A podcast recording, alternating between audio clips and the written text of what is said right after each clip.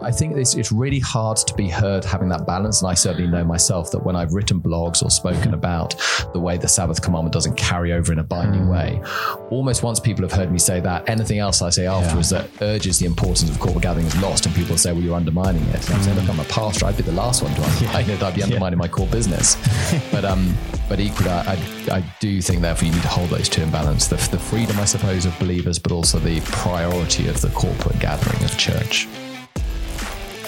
Great. Welcome back uh, to Christian Sport Podcast. Today, uh, we're going to dive into what some would say is a pretty contentious but important issue to discuss playing sport on a Sunday, or, or maybe more accurately, the relationship between sport and church. It's maybe a relatively recent issue in some senses. In the early 1980s, um, Sunday afternoon became a key time to televise matches and to not affect Sunday attendances of, of professional matches. Other sports then followed suit in the 1990s, and then youth and children's sport has followed. And now the majority of youth and children's sport takes place on Sunday morning.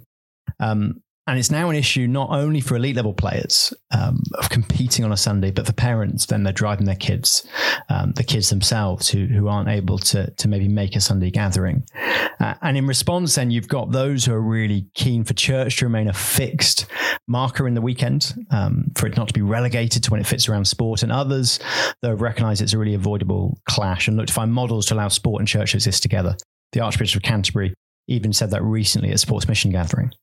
For generations, parishes have supported mission abroad at mission at home, but in recent years have seen sport as a distraction, a threat. Isn't it terrible people play sport on Sundays? Well, terrible or not, it's a reality. It's a fact. Get used to it. The sun rises in the east. The days are shorter in winter. It gets cold. You know, it's just life. Live with it. We have to say, this is what the world is. How are we going to deal with it? So basically, it can seem quite a complicated issue. And to help us wrestle with this, we've got um, Reverend, I'll call you Reverend Pete Nicholas. you are a Reverend, but, but it helps with the relevance of this. You're a minister in charge at St. James Clerkenwell, a former high level rugby player, uh, as well as uh, someone with many sports within your church uh, and much experience working with elite sports people as well from when you used to work for Christian Sports. So, Pete, welcome. Uh, Thank you. thanks for coming on. Not at all. Good to be here. Firstly, what's your personal experience been with this issue?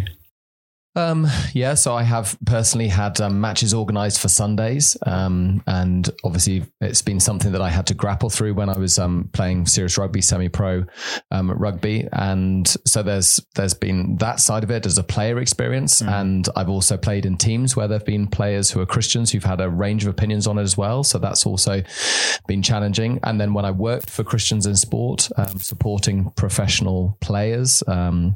Uh, I can think of um, one man who um, played professional rugby and was very, very high level, and it was affecting his international career and his contracts. He was getting into discussions about his contracts, and he wouldn't play out of a position of conviction on a Sunday. So supporting him, and then other people working it through and grappling it through.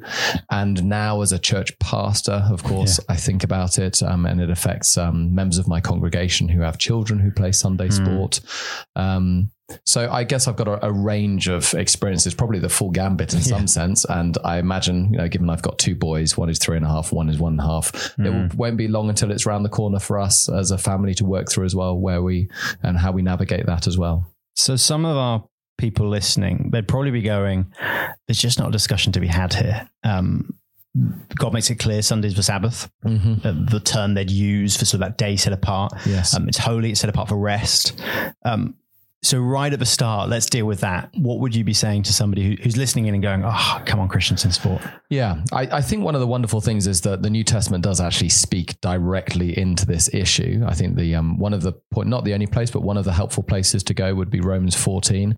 And there, the Apostle Paul does talk about um, one person esteeming one day as better than another, while another esteems all days alike. Each one should be fully convinced in his or her own mind. The one who observes the day observes it in honor of the Lord. The one who eats eats in honor of the Lord. And he goes on. And um, clearly there his his primary issue of focus is the Sabbath. That's why he refers to this the day, one day. That mm. phrase in the in the Greek um, relates to the Sabbath, and so he is taking directly the issue of the Sabbath on there and discussing it. And just previously, earlier on in the um, passage of Romans 14, he's called it and and um, urged the importance of not quarreling about opinions, or mm. sometimes it's translated, "Don't quarrel about disputable matters." Mm. So disputable matters like this are issues where there can be a genuine disagreement amongst Christians mm. about um, exactly what is right, and there needs to be an acknowledgement amongst Christians there is a range of opinions, mm. and that that doesn't mean necessarily that one person is um, you know, should be looked down upon by the other person, mm. even if you hold to that position strongly yourself. Mm. And it's quite interesting that Paul himself, who of course was an Orthodox Jew by background, is actually able to say about the Sabbath, which would have been the fourth commandment that he would have been mm. grown up in knowing about in Saturday school. You've got to keep this, and they were incredibly strict in observance. He himself was a Pharisee trained under Gamaliel, and he's saying that actually this is a disputable matter. In other words, this is one where Christians can legitimately disagree on. Mm. Um, and he says, but the key thing, you know, is the way that it's the kind of discussion is held and not judging another person mm. for it, not looking down their nose. Now, I think even if we just get that baseline principle, mm. that's quite important. But I think then pushing it a little bit further, Paul, by the very fact that he's saying that one could esteem one day as better than another alike, while one another esteems all days alike, he's giving their wiggle room, which there would mm. never be under an Old Testament reading of the Ten Commandments. No one says one person thinks about do not murder, that it's okay to murder, and yeah. one person says absolutely not. So uh, what he's showing there is that the way the Old Testament law and the Ten Commandments map onto the New Testament is now different. Mm. And when it comes to the specific issue of the Sabbath, there is actually now um, there's it doesn't bind. It's not a command that needs to be obeyed in the same way it's been fulfilled in Christ. Mm. And so actually the importance of observing the day of the Sabbath as a matter of obedience to God, it is no longer a marker of obedience to God mm. per se. Now, of course, if one thinks it is in their conscience, Paul would say, don't sin against your conscience. Yeah. But he's saying if you see other Christians who've really thought it through, rested it through, and have come to a different opinion, then that's legitimate as a reading now of the um, of that command. Okay, so help us then then understand that there'll be a few things which we'd say then not necessarily aren't disputable, but are really helpful as we wrestle with this issue because mm. there, will be certain things we say, no, they are still really important. We don't want to massively sweep under the carpet right. church, for example. Correct. We think that's we think that's so important. We want to say that right at the start. So help us maybe understand what are the sort of things we need to be holding in tension with this issue. Yeah. So I think that's one of the challenges is that I think what often has happened in this discussion is that once someone has grasped, for example, that the way that the Sabbath commandment of the Old Testament to observe the Sabbath day and to keep it holy doesn't um, isn't carried forward in the New Testament in a way of a binding commandment itself. They kind of can almost therefore go fine, wonderful. Therefore, mm. church is relegated to secondary importance, and therefore I can understand, of course, a lot of people who say, "Well, see the damage you've done by saying yeah, that." Of course, um, but the New Testament, of course, and again, you know, you think of the Apostle Paul, they hold um, they hold these two things in common, which is the binding of the Sabbath command in the New Testament has changed, but nonetheless, the importance of the New Testament gathering and corporate mm. worship as we gather together as believers is still absolutely foundational mm. um, to the people of God. And so therefore you think of Hebrews 10, 24 and 25, not yeah, neglecting course. meeting together mm. as some are in the habit of doing, but encouraging one another daily. It's, it's, mm. it's almost a raising of the standard yeah. there. It's not just weekly you would gather yeah. in synagogue or temple, but you now gather daily. Mm. Um, and certainly therefore, if there, if there's this call to not neglect meeting together, but encouraging one another daily, the importance of having a regular gathering mm. to gather to worship God together for mutual encouragement and edification and building up of the body is really important. So I think there's just always a caution there of a balance of sports people who say, okay, I want to play on Sunday and I see I'm not bound to the Sabbath commandment. The question still has to be answered very, you know, carefully by those people, which is, okay, mm. where is your regular corporate worship mm. gathering? How are you ensuring that you are being encouraged and you are committing to encourage the body? Because that itself is a really, really important exhortation. And that's where it becomes quite important, that doesn't it? Because I've, I've heard, I've had friends, I've, t- I've discussed with other people, and they'd go, oh, well, I'll, I'll, listen to some sermons online or I'll yeah. listen to a podcast or two. And, and you kind of go, somebody you're ticking a box, but but we're we're made to m- meet together, aren't we? Mutually encourage each other. I think that's a really important emphasis. The the corporate gathering, it's people coming together. It's not just about me being fed and me walking on in the Christian life. I, I mean, I, I do think that even if you, you, have that view that I can do that by being fed online and things mm. like that, the problem is I actually need other believers to yeah. speak into my life, and I need that fellowship. And also, we, we don't want to miss the incredible importance of gathering when we mm. actually gather together as believers, where two or three gather together in my name, I will be with them, says, yeah. says the Lord. Of course, we individually have the Spirit, but throughout Scripture, there is a very high expectation of when we come together as believers, um, the presence of God in our midst, mm. both for edification, for building up, and also for evangelism, for reaching out, mm. is really, really important. So I think it's, it's really hard to be heard having that balance. And I certainly know myself that when I've written blogs or spoken about the way the Sabbath commandment doesn't carry over in a binding mm. way, almost once people have heard me say that, anything else I say afterwards yeah. that urges the importance of corporate gathering is lost. And people say, well, you're undermining it. And I'm mm. saying, look, I'm a pastor. I'd be the last one to undermine yeah. it. I'd be undermining yeah. my core business. but, um, but equally, I, I do think therefore you need to hold those two in balance: the, the freedom, I suppose, of believers, but also the priority of the corporate gathering of church. What would you then say to somebody who talks about? So we want to talk about rest mm. for a little bit because we're, we're, made to meet. We, we, want to gather together. Such an, such an importance there, and so we'll, we'll, wrestle with some of the practicalities of that maybe a little bit later. And we've got a number of podcasts which are, are speaking to people who are wrestling with that issue. How do we meet corporately together? But, but what about rest? Because there seems to be, for, from my understanding, seems to be a, a principle and understanding that rest is a good thing. Yeah. Um, seventh day God rested. Mm-hmm. Don't know mm-hmm. whether we would go back there, but um, are, are, we called just to be go go go the whole time? So I think, and there's an interesting thing to notice about what's happened with culture. So, well, first let me give the biblical moorings. Um, mm. The the rest day, the seventh day of rest, is is is blessed by God. So it's mm. really important. Genesis two. So God blessed the seventh day and made it holy. So He made it holy. That is, He set it apart. He mm. made it distinctive, important, yeah. significant, and then He blessed it. And so the first um, movement of the Sabbath is is not to obey a command or not, but is actually a movement of blessing mm. to enter into the blessing that God gives us of rest.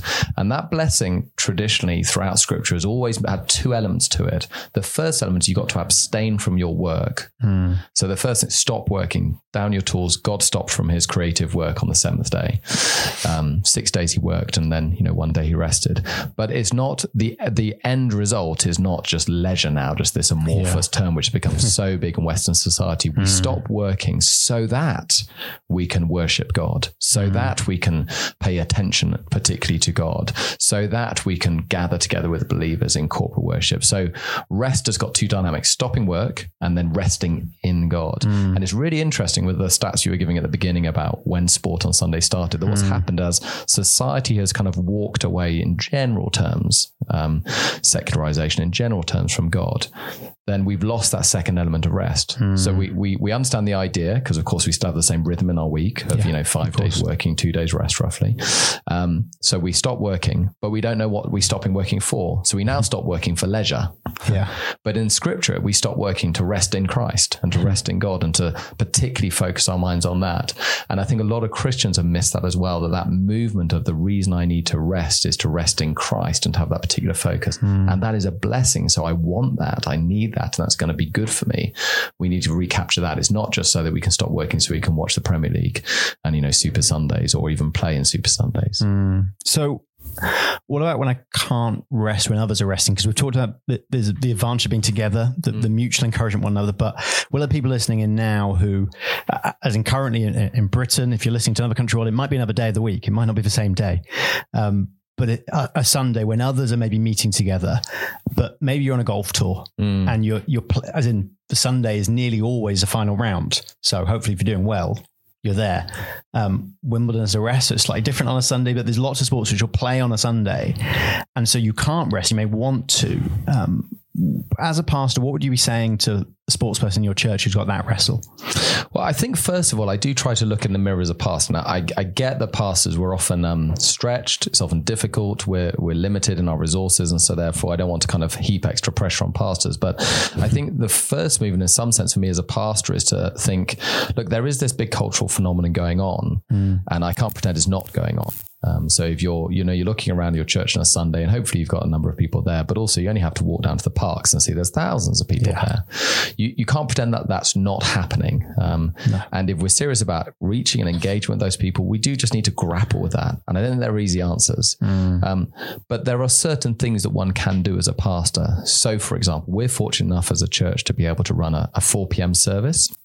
So, you know, like for a lot of parents or things who are playing, um, children who are playing sport on Sunday morning, that's an option for Yeah, them. And well. partly the reason we have a 4 p.m. service is we're mindful of that. We do an Mm. 11 a.m. and a 4 p.m. and that gives people the possibility and means that, you know, they can still attend the corporate gathering and then attend Sunday um, worship and, um, you know, be built up uh, away from mornings. Mm. Now, of course, if you're an elite athlete or if you're away on a golf tour or something like that, it gets harder.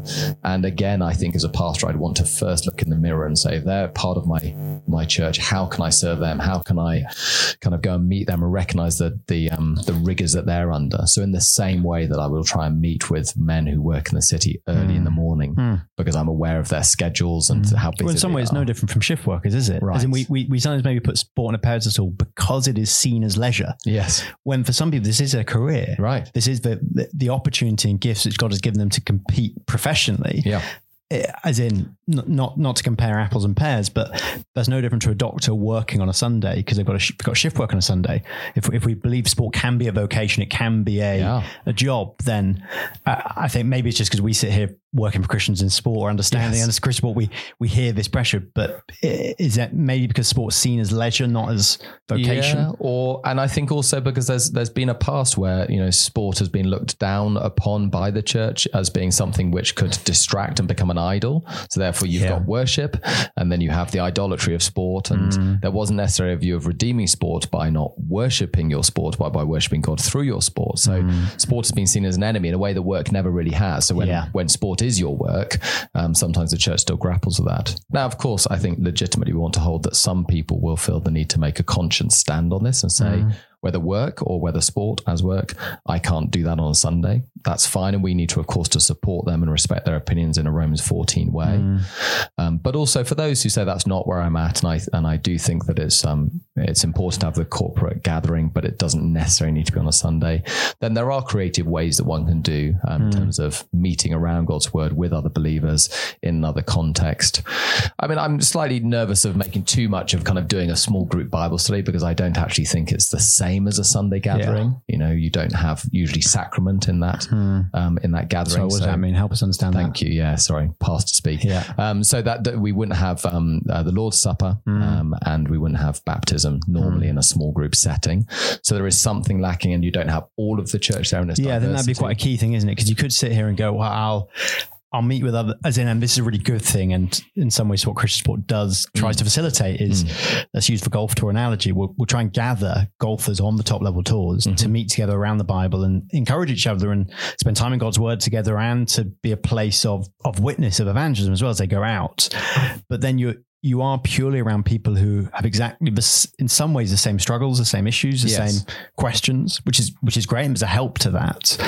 But actually, the the richness of the diversity of the body. We're we're, we're, we're a body. We're not just a hand. We're not just a foot. Yeah, And I think you could lose that, couldn't you, if you only ever met in small groups of people who were like you? exactly. And I think it is worth saying small group, whilst it is meeting together in a Hebrews 10 way for mutual encouragement um, and not neglecting doing that, I would say it's important to say that it's not the full corporate worship, you know, kind of gathered as church experience. But then also, I mean, since we're talking about elite sports people, I do know from working with elite sports people um, at Christians in sport that if they're proactive about it, there are there's lots of actual kind of space for them to, for example, if they're um, winter training and they're overseas, actually just being aware of where they are and going Yeah. on to the churches there. If you're on the golf tour, as you go to different places, hmm. particularly because they're quite repetitive. Once you've done three or four seasons, you're in the same Yeah. places. You can actually build up a relationship with churches there as well. Now, I know it's not the same as your local hmm. church fellowship, but it, it doesn't necessarily always need to be an either or. And certainly, I've worked with players who've been very good about being proactive. Of every time they're back home, they're in their local church if they can be, hmm. and when they're away, they're trying to connect with the local church wherever they are, and they're also trying to gather around themselves a body of believers, you know, in you know physically or online who can support them as well, and bringing all those elements together.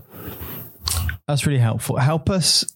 I'm just trying to think of some of the some of the questions, some of the, the queries we get where you go, great. So we, we're talking the importance of meeting together. We don't want to neglect that. The importance of of rest, not neglecting that either.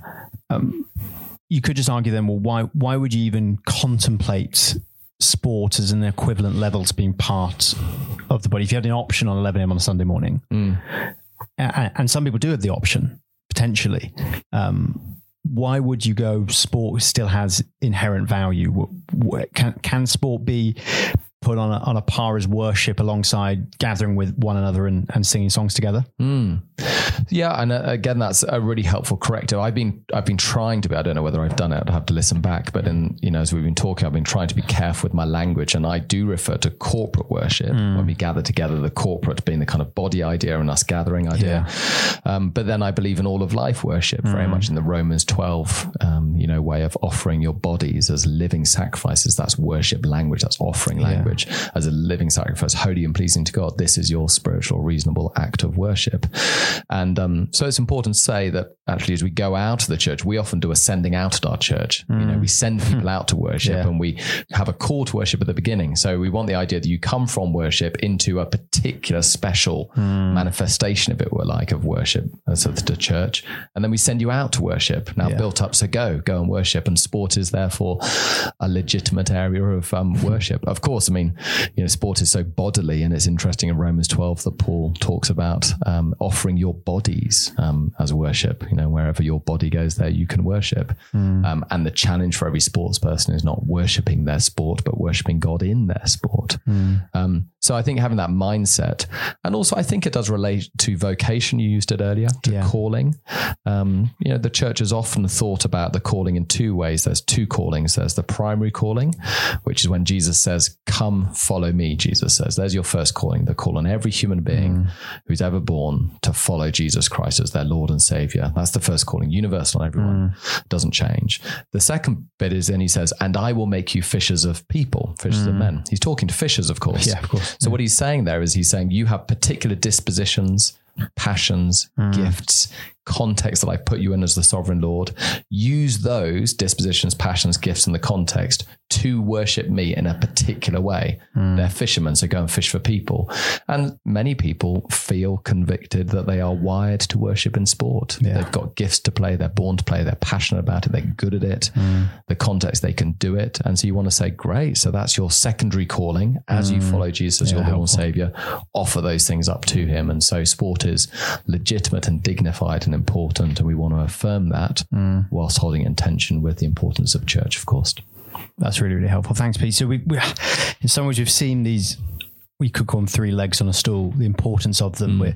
We're we're created to rest. Um, there's an there's an importance around that way. But we are born to worship, we, and we can worship in all of life.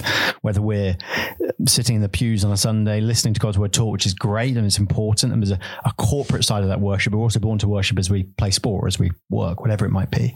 But then that we don't ever neglect that importance of meeting together and gathering together. And the, mm. the danger, the reason we're recording this podcast is obviously we know it's attention in today's culture. Yeah. Sunday's become a second Saturday for a lot of people, it's it's just another day. It's a day of leisure, day of rest, and we're going nah. Make sure commit to resting in Christ and commit mm. to meeting and corporately encouraging each other. Mm. Um, and so we, I think we probably want to affirm, don't we, that uh, a stool without three legs is just going to fall over. Yes. Uh, and it's always going to be a wrestle. It's always going to be a tension. Would there be, just as we close now, um, let, let, us put the hat of a, a parent on. You're a parent yourself. Um, let's zoom 10 years into the future. Um, your son is he's playing sport on a Sunday morning. He re, he's going, Dad, I, no, no, I need, if I'm going to be in this team, I need to play. Uh, how are you helping a parent wrestle with this issue? Um, to, to find a balance is probably not the right word because we want to hold all three mm. rightly in tension, but to find the, uh, a really healthy way to, to live with those three, three points of tension. Look, I mean, I think you've you have highlighted, and hopefully it's been highlighted in the podcast that as much as you'd like simple answers in this area, yeah. there just aren't. Yeah. Um, and I we see it at Christians in Sport in conversation with parents. You can mm. see them wanting you to give them a simple answer, and it, the shoulders slightly drop a bit when you say there are no easy answers. But then I think the conversation helps, mm. and being in conversation and maintain that conversation. I think thinking about the conversation, well, three or four directions. Uh, the conversation between parents and their and their children Mm. Really important. So, for example, I know of one family where one of their three boys was playing very high level sport, mm. um, but it was impacting the family. Mm. But the hmm. parents weren't putting any pressure on him. Not they were just in conversation with him about it and saying, "We're happy to serve in this way. Hmm. This is our view of church." And he owned that view of church, even though he was, I think, only like nine or ten at the time. Yeah, um, But actually, he then, as a nine or 10 year old, turned around his parents one day and said, Look, I love my sport and I'm still going to play it, but I don't think I'm going to play that part of it anymore because it's too disruptive to the family. now, parents probably think, Oh, well, yeah, I'd, I'd love to have a child, child like yeah. that. but I think the reason was because they were in conversation. Yeah. And they were praying it through with him, talking, giving mm. him the mm. principles and treating him, you know, with maturity. And so that conversation with the children, so they, mm. they see what's going on and they, they hear the importance of the different issues and the, the stools, um, the different legs on the stool. I think conversation also not just between parents and and children, but between parents and pastors. Yeah. Um, and pastors and parents mm. being in that conversation so that pastors avoid the trick of thinking they're not committed. Actually, yeah. do you know your parents well enough to know that their life's messy, it's complicated, yeah. and they're grappling with it? Mm. And parents avoid, you know, the danger of my pastor doesn't get me. Mm. You know, open up that conversation and talk yeah. to them and explain the grappling and, you know, work it through, mm. you know, in a way as well. And then I think the, the third you know, dynamic of the, of the conversation is probably with the sports teams as well. Mm. And I think there's a great opportunity yeah. for witness as we turn around to coaches and we say, whether parents say it or the young people as they get old enough to say, I'm committed to my team. You know that mm. I love it, but mm. I'm also committed to God. And this is tension for me. And mm. I'm trying to work it out. You know, again, I mean, that's a, that's a real eye opener for coaches. Yeah. Um, and whatever answer you arrive at, again, you want to make sure that they understand what's going on. It's mm. not that you're not mm. committed to the team, um, but it's equally that you do have other commitments as well mm. in life and your primary commitment to God and you're trying to work that out. So I think of that conversation three ways, and that's probably why it's time consuming. Yeah. But there's no simple answer, but hopefully the conversation is is life giving wherever mm. it leads you. And we can apply that, can't we, whether we're a parent, whether we're a, an athlete, whether we're a, a coach, mm. coach on Sundays as well. So uh, just just chat to people, mm. have that conversation, mm. speak with your pastor, speak with your coach. Like you say, it's an amazing opportunity, isn't it? To to go, I'm, I love my sport, but I need to, I, I don't want to neglect this. My, my, faith is the most important thing. Yeah. my relationship with Jesus as well. So uh, thanks so much for helping unpack. I'm sure we'll have you on again another time, um, chat uh, different perspectives. Um, we've also got a number of podcasts coming up looking really granularly at these issues. So we, will have a conversation with a parent of a top young level athlete and really go, right, how they wrestle with this would be really helpful. We're going to get some pastors on who, who maybe have not necessarily different views, but have wrestled with this themselves and mm. maybe set up church, have been around a while, which would be Very helpful. Good. And similarly with, with elite athletes who really live with this, who maybe found it difficult to go to church, maybe because they're, they're so famous that they actually struggle to be part of the church body yes. in some way. So it's a tension which maybe some of us don't quite get, but um, we know it's an issue and we want to discuss it. And that's why we have these podcasts to, to help wrestle these issues. So do keep chatting uh, with whoever you're listening to uh, this podcast with. Um, take some of these points away, have a chat it through. Uh, and we do always want to say uh, on the podcast, do send us in your questions. Uh, email podcast at christiansinsport.uk. We'd love to grapple some of the issues you've got, um, not assuming we know the questions you're asking. So do uh, email us in your questions or hit us on social media, uh, hashtag AskCIS, uh, and we'd love to be able to answer some of your questions as well. see you next time. Goodbye.